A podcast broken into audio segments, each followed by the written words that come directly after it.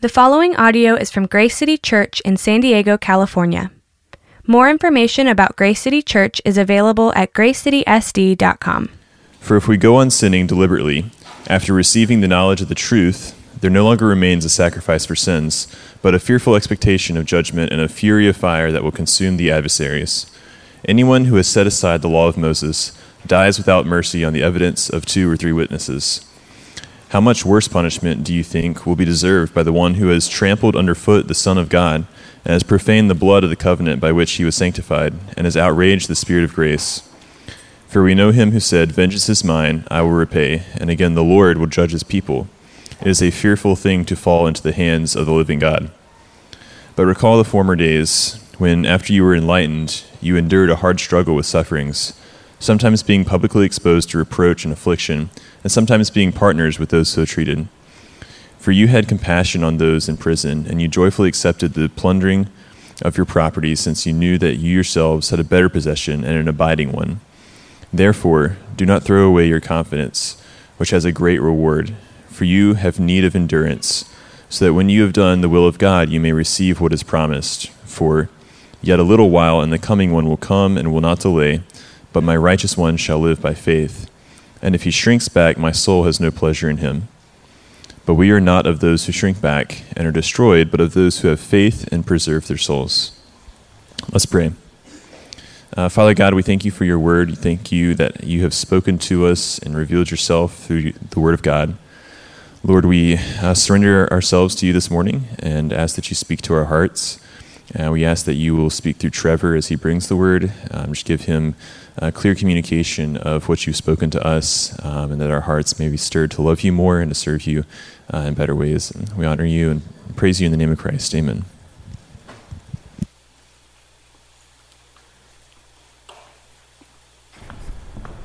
Good morning. How are you doing? That's a hard, hard verse, isn't it? I will ask you what any uh, care person will ask you. How are you feeling? so if you don't know me, my name's Trevor. I help over I oversee some of our prayer ministry here at Grace City. And uh, we're continuing through our summer series through the book of Hebrews. And today, uh, our message, which is entitled Stay, Stay the Course. Remain on the path, trust Jesus unto the point of following him and letting him set your paths straight, right? So it's it is a really hard message we're going to dig through today. Um, just bear with us, and I think it's going to be really good. Just really unearth and unpack some really helpful things to hold on to. So, what Ethan read, it's it's a warning. It's a warning given from the author of Hebrews and uh, one scholar in particular, he says that this part of the book, it, it kind of functions like a hinge. So just think of that for a moment. You have a door and a hinge, and it opens. So what we've been going through for a long time, for a while now, uh, chapters five through nine, it unearths a lot of really rich theology, a lot of rich stuff that we know about Jesus because Scripture tells us that that he is both priest, that he's king, but he's a different kind of priest. He's a priest not to just, here's a sacrifice you've given me and we're going to do this ritual thing. He's a priest that offered himself freely as a sacrifice. And I want you to remember just for a quick moment, because sometimes it's hard, it's easy to forget, that the context of the book of Hebrews is a, a Hebrew Christian teacher or preacher, and he's pastoring to a Hebrew Christian audience. So the and the other side of the hinge, it's it's very sobering, it's very humbling, and it's so challenging. If you're like, you know, Hebrews doesn't seem too practical for me.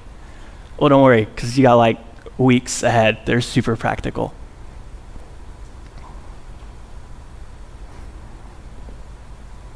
but it is reassuring too. By no means is it watering down the gospel. yet by no means is it watering down the present state of the world and the audience who are living in that world. So let's revisit the hinge for a moment. So to capture the idea, uh, to capture the ideas the author is bringing to the surface, you have to grasp who Jesus says he is and how one ought to respond to the gospel because of who he is. And I think it's it's a really easy like cultural disconnect for us at times that we miss. It's possible for us to say that you love Jesus, yet no change or life marked by his grace occurs. Now, if you were um, now someone from this original context, this ancient Hebrew culture, if they were to hear that notion, it would be it would be baffling, it would be confusing. They they like honestly just wouldn't get it. So I think I want you to just think about the word love as we kind of use it and we talk about it. Um, I think I heard one person say it's you say you can say that you love Starbucks, Taco Bell, your wife, and your kids, um, and if it means the same thing, there's something wrong with your life, you know. so um, I want you to see that love, as we talk about it in English for the most part, it, it's mostly talking about an emotion. It's talking about something I feel, and a lot of times it's talking about a value, a valuation that we want that we want to reap out of relationships or possibly sow into relationships. But I want you to know that the Bible in its language, when it talks about love, it's not thinking what I feel. Um, it's thinking what I do. It's talking about action. When God says that He's a God of love, is He saying, um, I'm thinking about you. You know I care, but I'm not going to do anything about it. No, he, he creates covenant and promises and life, and the gospel is predicated on a love that is filled with action. And I want you to know that heart, which we'll unpack a little bit, heart determines action. The things that you do always have a connection with what your heart is. And as we walk through the passage, I think this helps kind of filter a constructive conversation. Because it is this is a stretching passage. So it's so important to see the correlation between heart and action. So heart, just think of it as um, your truest identity. Think of it in my most essential parts, what makes me who I am and then actions. So, choices that I make that are predicated upon my identity, upon my heart. And there is a disconnection sometimes of my identity and my thoughts, the behaviors that arise out of what the honest, true worldview that I subscribe is, out of cultural narratives even out of an identity to subculture. We have to be honest where the distortions and inconsistency lie between what that honest worldview that we're living is and just what the message of the gospel is. So there's two observations uh, from the text today that I that we'll use to, to just unearth and unpack and talk about what's going on here through this warning and it, this warning is definitely up to this point the hardest warning in the book of Hebrews, and it's possibly one of the hardest warnings in the entire New Testament. So the question I want to pose is this What are the potent dangers to the Christian walk? I think it's twofold in this text. One is apostasy, and the other is persecution. So, like I said, this is, this is really difficult stuff that we're about to walk through um, apostasy and persecution. And it's, it's very possible that these are, these are very new words for you. especially apostasy. That's just a weird word. I'll just be honest. Uh, it sounds like maybe it's, it's a word you heard in history class, Western Civ or something. It is a strange word. I want you to see that it's a scary word. It's, but even more than that, it's disheartening. And I want you to see why.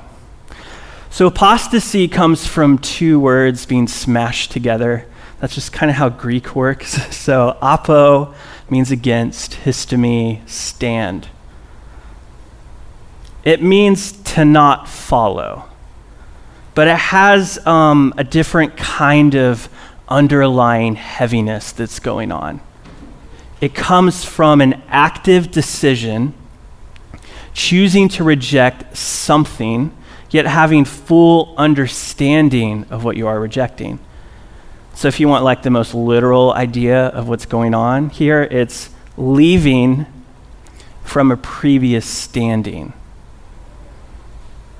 And in this conversation, it means those who have known the power of the gospel. If you kind of turn back a couple chapters in Hebrews, um, it says those that have had knowledge of Christ, those that have experienced the Spirit, yet they chose not just to reject it, but they t- chose to completely defect from it. They chose, so at one point, I stood firm, I know who Jesus is, but now I'm, I'm going to walk away. I don't, I don't believe this. I don't I despise Jesus. I don't think he covers sins. I don't think he's good enough. So uh, I've I want you to here's a really helpful analogy to consider, and it's not mine. I'll just uh, Tim Mackie shared it in, in a message as he kind of unpacked this loaded term apostasy, and it's it's a little bit of a history lesson, but I think it's really helpful. So I want to tell you about someone. Um, well, I, I, know this church is pretty unique. There's probably more than a handful of people that know about this person's life work. So his name is uh, Edward Jenner. Edward Jenner was a surgeon and physician in the 18th and 19th century. He was a European doctor in Britain during one of the most crippling medical crises facing Europe, and that was smallpox. And for us, we're on the other side of this. We're not really super worried about it, but just a little bit of context into how severe it is. It, um, it's easier to have access to like an atomic bomb than it is to have uh, access to the remaining samples of smallpox in the world. The government like monitors it that tightly. So Jenner, um, in his life, he he witnessed countless deaths of children associated with smallpox. And some 10% of the population in Europe was wiped out. It's estimated to be probably around half a million people that died from this disease. And Edward Jenner stumbled upon a remarkable discovery with one of his patients. So uh, she worked on a dairy farm and among all these farms and rural communities, people would be uh, exposed to what was called cowpox, which was a much weaker and easier to treat disease, similar to smallpox, but very different, a lot easier to get over. So, Joc, uh, Dr. Jenner believed there had to be some kind of connection between cowpox, smallpox, and there was this trend that people that would have had cowpox never had smallpox. So Jenner tested this by taking a sample from the pox or the the um, the spots that come up from the smallpox of the skin affected by the woman, and then he put that into an open wound on a child. Then after the child recovered from that cowpox, the child was given an inoculation of the smallpox virus. And what do you think happened? He was immune. He was completely immune to the smallpox virus. this was a groundbreaking discovery. It continues to be a groundbreaking discovery. He's credited as one of the as having one of the greatest medical innovations that has saved the most lives.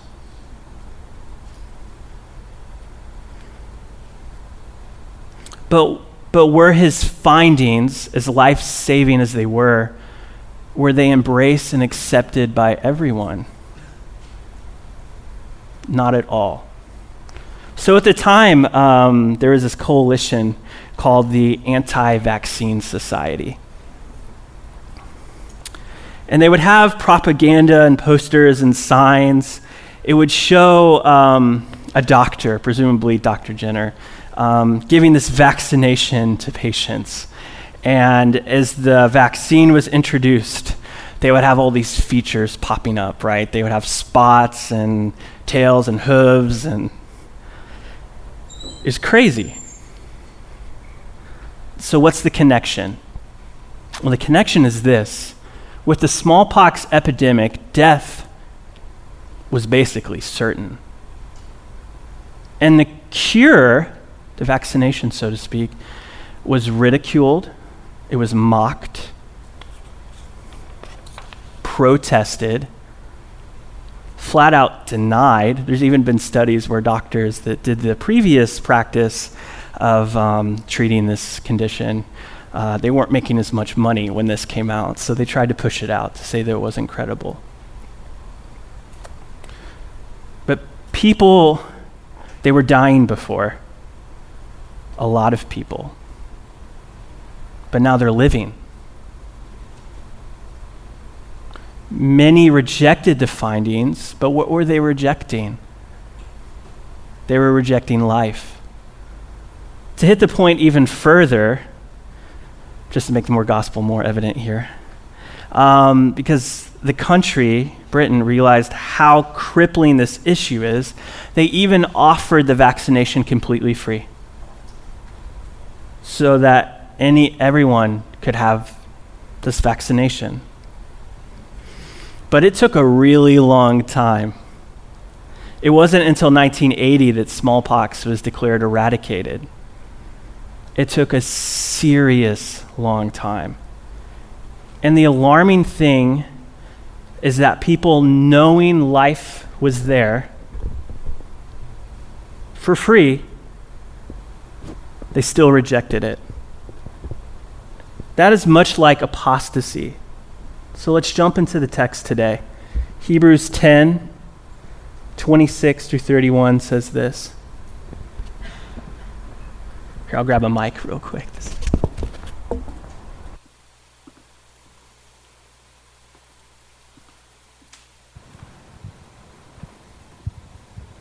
For if we go on deliber- sinning deliberately after receiving the knowledge of the truth, there no longer remains a sacrifice for sins, but a fearful expectation of judgment and a fury of fire that will consume the adversaries. Anyone who has set aside the law of Moses dies without mercy on the evidence of two to three witnesses.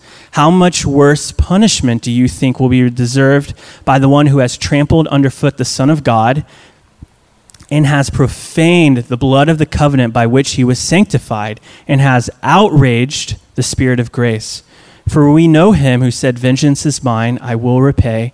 And again, the Lord will judge his people it is a fearful thing to fall into the hands of the living God. So, as we touched on earlier, the warning here in this first portion of the text it's very sobering. It's drawing attention to some very serious matters. And let's start with verse 26. For if we go on sinning deliberately after receiving the knowledge of the truth, there no longer remains a sacrifice for sins. So I want you to know that there's a lot this verse is saying, but I think there's also as much that it's not saying. It's dangerous to take out of context. It's dangerous to read it isolated by itself with no indication of how it fits into what the author intends for this passage. it could be possible to glance here and take from this verse the notion of, hey, I know Jesus, I love Jesus, but I have an ongoing sin issue that I'm really struggling with. I've surrendered it to Him. I'm learning what life trusting Jesus means and how to trust the Spirit to heal my mind and behaviors from my habitual sins. Is this verse saying that if I sin after ex- accepting Christ, that I'm all of a sudden in deep waters? That I got to look out for fire coming down from the sky? This verse is pointing to something different. But at the same time, if when you read verse 26, and if there was something brought to the surface in your mind, an addiction, living in a living life in a way that's not designed by God and his covenant and his just model for human flourishing through Jesus, dishonest practices, living for just getting as much gain as I can, or even as Randall was sharing last week, the struggle of the sexual sins. It's offensive, and this goes against the grain of culture. This verse, by no means, by no means is this verse saying, hey, I responded to the gospel, I know Jesus is the Christ, blank check. I can do whatever I want. It doesn't matter, because if I can just do it, I can come back to Him, He has to forgive me. That's a distortion. You're using God if that's the way you're living. But what the, the author, what he, his word choice here and what he's alluding to, you, you have to go back a long way in the Bible. You have to go back to the Torah, the first five books, and we're going to go to Numbers. Numbers 15, which, you know, very exciting stuff. And this is what it says. Um, so it starts in so it's chapter 15 in Numbers, verse 27. If one person sins unintentionally, he shall offer a female goat, a year old, for a sin offering. And the priest shall make atonement before the Lord for the person who makes a mistake when he sins unintentionally, to make atonement for him. And he shall be forgiven. You shall have one law for him who does anything unintentional, for him who is native among the people of Israel, and for the stranger who sojourns among them. But the person who does anything, and highlight this if you're following along, with a high hand, whether he is native or a sojourner, reviles the Lord, and that person shall be cut off from among his people, because he has despised, and underline this too, the word of the Lord and has broken his commandment. That person shall be utterly cut off, his iniquity shall be upon him. Now, there's a few things here I want you to take note of. First off, even in the unmerciful law, we see that sins made unintentionally could be covered from a sacrifice, which would have happened after that person would have known Yahweh the Lord and lived under his covenant. And if you're familiar with Leviticus 6, which we're not going to dig into that, even sins intentionally made, yet marked by a response to reconcile and pay a price, a guilt offering, were made. And they were forgiven so as to see that even having an intentional sin that has been going on for a while, yet with a repentant heart, that Yahweh, the Lord, is there to accept you. This instead is what the author of Hebrews is getting at. And remember, his audience is one of Jewish Christians that thoroughly know the Old Testament, they know it very well. And when they hear if you sin deliberately, they go straight to Numbers 15. They go to verse 30. But the person who does anything with a high hand, rather he is native or a sojourner, reviles the Lord, and that person shall be cut off from among his people, Why? Because he has despised the word of the Lord and has broken his commandments. That person shall be utterly cut off, his iniquity shall be upon him. So, is anyone uh, in your, your Facebook? Have they uh, have you seen that meme with the toddler with his fists raised? Maybe it's just me. his fists raised in defiance. Well, that's exactly what the author is getting at here. With a high hand, which, as it comes into Greek from Hebrew, is the word deliberate. That's how it's translated. With a high hand is a way of saying a willful, intentional, resolute act of rejecting the word of the Lord, the commandments of the Lord.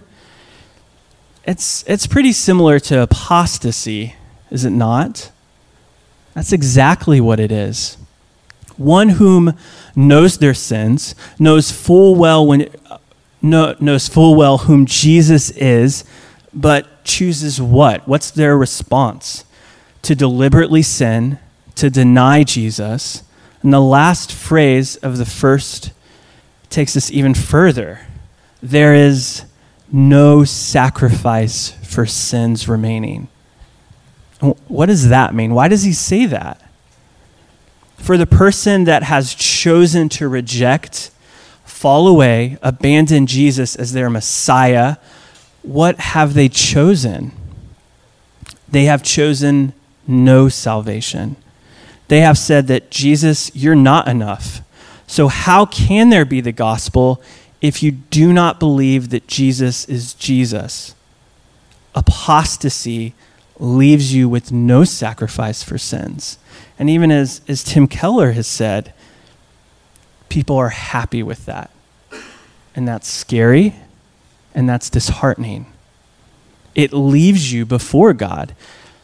And this is what uh, Donald Hagner, who's a um, commentator on the New Testament, he has these words. The words, if we deliberately keep on sinning, do not refer to ordinary sins, but to the most grievous and final sin, apostasy. This is the sin by which its nature, its very essence, puts the offender out of reach of God's forgiveness, and therefore the sin from which there is no return. That the sin involves a follow, uh, falling away is further indication by the words, after we have received the knowledge of the truth. So we definitely nailed down here apostasy is going on. And verse 27 onward, this is what it says But a fearful expectation of judgment and a fury of fire that will consume the adversaries. Anyone who has set aside the law of Moses dies without mercy on the evidence of two to three witnesses, quoting the Old Testament there. How much worse punishment do you think will be deserved by the one who has trampled underfoot the Son of God? and has profaned the blood of the covenant by which he was sanctified, and has outraged the Spirit of grace. So the warning builds off of what we just got done talking about earlier. So rejecting Jesus, hating Jesus, despising Jesus, it means no sacrifice for sins. It means what then awaits is wrath, is justice is the righteousness that we cannot bear. And as Randall shared a couple weeks ago, we don't cover the gap. And there's a consuming fire. God's justice is marked by his love. He loves you enough to bear the burden, the price, the weight of righteousness, the weight of justice. He has provided life. But does that mean that you'll choose it? Think for a moment back at Dr. Jenner and the Anti Vaccine Society. In the law, the witness of two to three witnesses would be enough to convict you, it would be enough to sentence you to death. The rhetorical device is employed to show if that's the way it was under the law, how do you suppose it shall be like for those that have been revealed God's grace and have a response? And how do they respond? By trampling Jesus under your foot, profaning the blood, that is the life of the covenant, that is Jesus, the very life of the covenant. He was sanctified as to outrage the very spirit of grace. And lastly, the final verse here. For we know him who said, Vengeance is mine, I will repay. And again, the Lord will judge his people. It is a fearful thing to fall into the hands of a living God. This is pointing back to the Old Testament, as you can imagine, um, all the way back to Exodus 32. I believe it's Deuteronomy, actually, Deuteronomy 32. Vengeance is mine and recompense. For the time when their foot shall slip, for the day of their calamity is at hand, and their doom comes swiftly. For the Lord will vindicate his people and have compassion on his servants when he sees that their power is gone and there is none remaining bond or free. If there's anything I want you to take away from this message, it's this it is because God is a God of justice and righteousness that he is a God of mercy, a God of compassion, a God abounding in love. Exodus 34. Think for a moment should you witness a crime this week, or just something, maybe when you're on the way to school or work or just the playground with your kids, and when you're there, you witness someone being bullied, assaulted, belittled, defamed. Is it loving to let that person be treated so? Is it loving to be passive? Is it loving to pretend as though nothing's wrong at all? And what if it was your child on the playground? Of course, that's not loving. Would it be loving if Yahweh, the Lord, chose not to see restoration and justice be sown into his creation. Yet God has provided a sacrifice out of love so that you could be covered. His justice points to his love, just as his love points to his justice. And as we finish this point, I want you to know that apostasy is the terminal result of both gospel distortions that of legal uh, that of legalism. So the notion of I can work my way up to God, that my righteousness is there, which is not true, and that of license, the blank check. It's also not true. And its slow process downward. You must absolutely preach the gospel to yourself every day. Maybe it's making a practice of it. First thing I do when I wake up, last thing I do before I end my day. You must be reminded of what God has carried you through and the deep forgiveness that has woven into his very name, into his very character. Our final observation from the text is persecution. This is the other is is really heavy. And it's not easy to talk about it's not very comfortable to talk about. So, this is what the remainder of chapter 10 says. But recall the former days when, after you were enlightened, you endured a hard struggle with suffering, sometimes being publicly exposed to reproach and affliction, and sometimes being partners with those so treated. For you had compassion on those in prison, and you joyfully accepted the plundering of your property, since you knew that you yourselves had a better possession and an abiding one.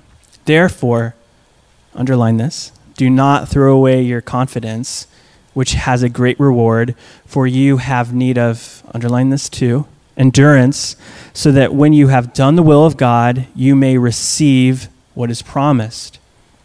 For yet a little while, and the coming one will come and will not delay. But my righteous one shall live by faith. If he shrinks back, my soul has no pleasure in him. But we are not of those who shrink back and are destroyed, but of those who have faith and preserve their souls. F. F. Bruce, who's also a New Testament commentator, he notes this, which I think is, is really helpful as we try to um, just understand what's going on here in, in the letter. So, our author does not wish to discourage his readers, but to embolden them so that they will emerge victorious from the growing test of faith. This he does now in the first place by reminding them of how they stood a severe test in the earlier days of their as Christians. So it's helpful to see that the writers of Hebrews, after really some really hard warnings, he brings to mind encouragement by reminding the community of believers how they were faithful. In, a pre, in, in the previous part, it's very trying. They endured noticeable persecution. And I don't want us to just walk past that. I just don't want us to just walk past like there's nothing going on here. Like there's no truly trying suffering that this church, that this community is going through. So following Jesus, it comes at a heavy cost for many. There's people, it costs them their life. Like, I'm not going to sugarcoat that. we are fortunate where we live that identifying as a disciple of Jesus does not land us in jail. And even further down the line, for the churches here in the province of Rome, persecution got really bad.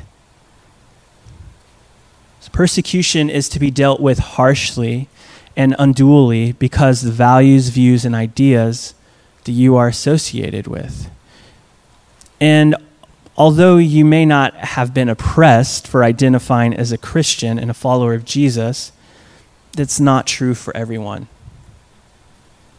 And I think it helps introduce a question that I want you to process through.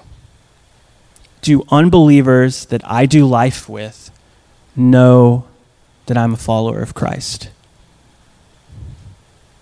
Or this question Does my life as a disciple bear close enough resemblance to Jesus for someone to even know that I'm a Christian?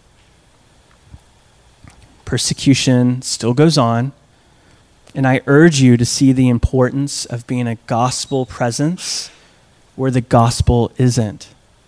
In your different pockets, rather friends and family, work, school, wherever it is that you are.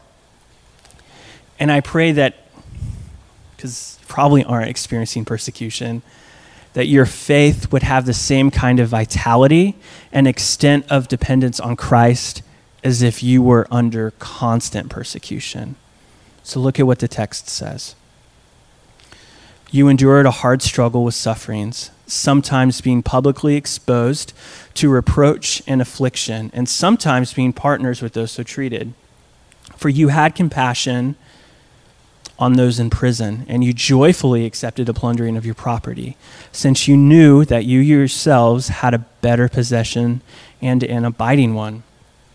So, this faith community, this church, gave up a great deal. They were afflicted, suffered, lost their property, they were in jail. Now, there's a, there's a, a little bit more going on on that. So, when you hear someone's in jail, it's easy for us to think about what being in jail means to our cultural and historical moment. So, um, if you've ever been, like, had a family or friend or loved one that was in prison, your concern wasn't whether or not they had food or water. And even if you do research, I think like the average inmate costs the state like forty, forty-five thousand dollars a year per person. Now I, I, want you to to just remove that from your head. So um, Christians that were persecuted and thrown into jail if they didn't have a means of income or if they didn't have people bring them food, water, their essential needs, they just weren't met. And you know what that means. And this persecution, it, it came on the decrees. Um, by Claudius of Rome in, in AD 49, if you like history, which is important to know because it means that, yes, it was an expulsion of the Jewish believers outside of these provinces, but it was not the kind of persecution that happened under Nero, where it was entertaining for people to watch Christians be killed. Paul even alludes to that when he says that the universe has made a spectacle. He's literally saying that they have been placed on stage and it's entertaining for people to see this kind of oppression. And I know that's, that's, that's not very uh, gleeful to think about, but it's important to know that it's going on here. Persecution set forth for a lot of believers in this community, yet Christ was the greater treasure, the greater blessing, the greater promise, and continues to exist well after the Roman Empire is gone, and the Roman Empire could not take it away from them. How easy it is to compromise to the world if it means you will have a safe, comfortable, easy life. Maybe that's relatable. Maybe it's easy to not want to be that gospel presence because it means people are going to know who I am. And Jesus said, The world will hate you, for it hated me. But all too common, we never bear witness to the name of Jesus around our friends and peers. Persecution produces apostasy, I would say, as much as doubt or pride. So, how do I respond? I know what not to do, but what should I do? Do not throw away the confidence that you have in Jesus. Have confidence in the faithful one. Have faith in the one that is always faithful. Endure and find rest in Jesus but do have boldness, have courage, have assurance where you are, that you do not shrink back, but are a faithful presence and an expression, a living document of how the gospel is shaping you. Have full confidence that Jesus is your king, your priest, your Lord so, last verses in Hebrews 10, they point to the words from a prophet in the Old Testament, Habakkuk. Always, I'm probably saying it wrong. So, in chapter 2, for still the vision awaits in its appointed time, it hastens to the end. It will not lie. If it seems slow, what do you do? Wait for it. It will surely come. It will not delay. Behold, his soul is puffed up. It is not upright within him but the righteous shall live by his faith.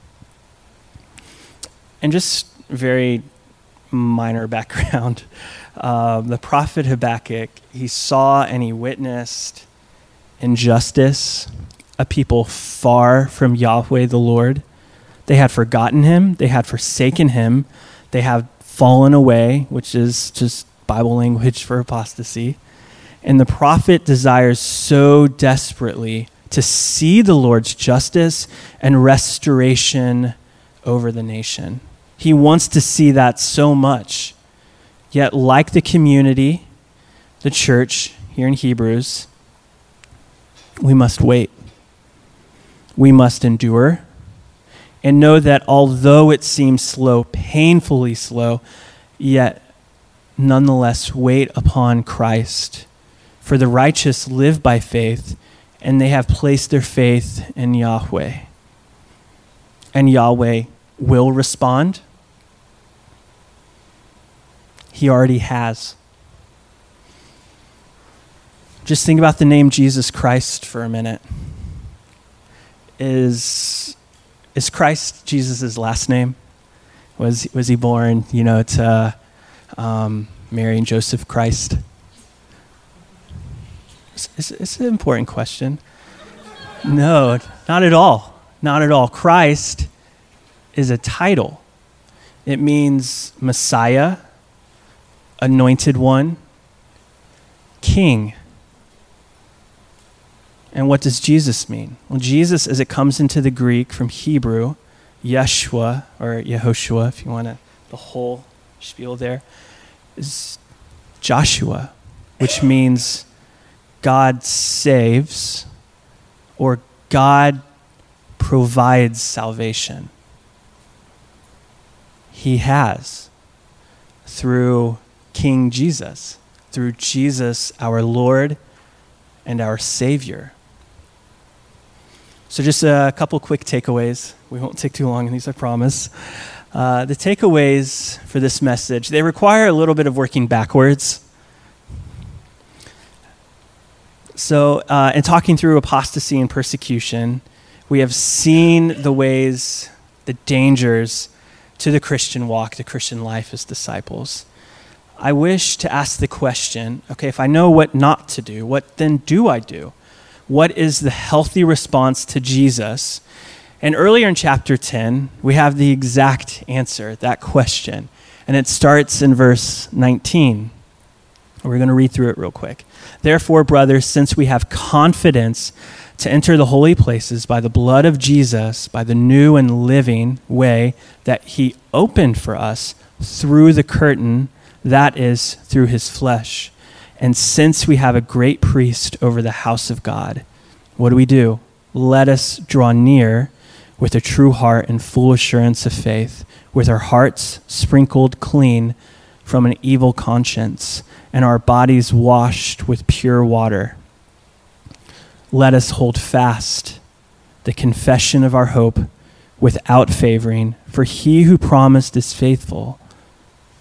And let us consider how to stir up one another to love and good works, not neglecting to meet together, as is the habit of some, but encouraging one another, and all the more as you see the day drawing near. So let's revisit that question. What is the, what's the right way to respond to Jesus? I think there's three answers to that question here.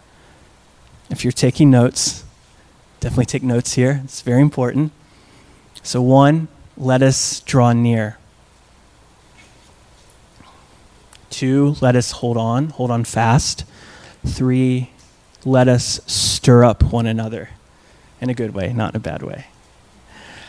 So, very quick word on each. Let us draw near. Because of the gospel, and that hope that we have in Jesus as our priest, the kind of priest that offers up his life freely as the sacrifice for sins. It's because of that that we can draw near to God. That is to say, that we can draw near to the Spirit, the very holy of holies, because of the confidence that we have in what Jesus has already done. We may draw near because Jesus has made it so. Further temple language here happens with being sprinkled by blood, which you think about it, you're like, that's weird. I don't want that. But what, what's going on here? His blood, his life, the blood of the new living covenant gives you the ability to be present before God. For God has placed his spirit in those that believe in him. Therefore, draw near, be close to Him, abide in Him. But I would encourage never depart from Him. Let us hold on. Let us hold on to the confession of our hope without wavering. And we mostly think of confession in terms of like really bad stuff, right? Bad stuff that I do that I'm really ashamed about. I missed the mark. I messed up, so time to pray and confession. So in Scripture, there's all confession towards wonderful things, towards glorious things. Confess the hope that you have in Jesus. And maybe that is praying specifically that prayer of how you profess and confess who Jesus is and what he's done.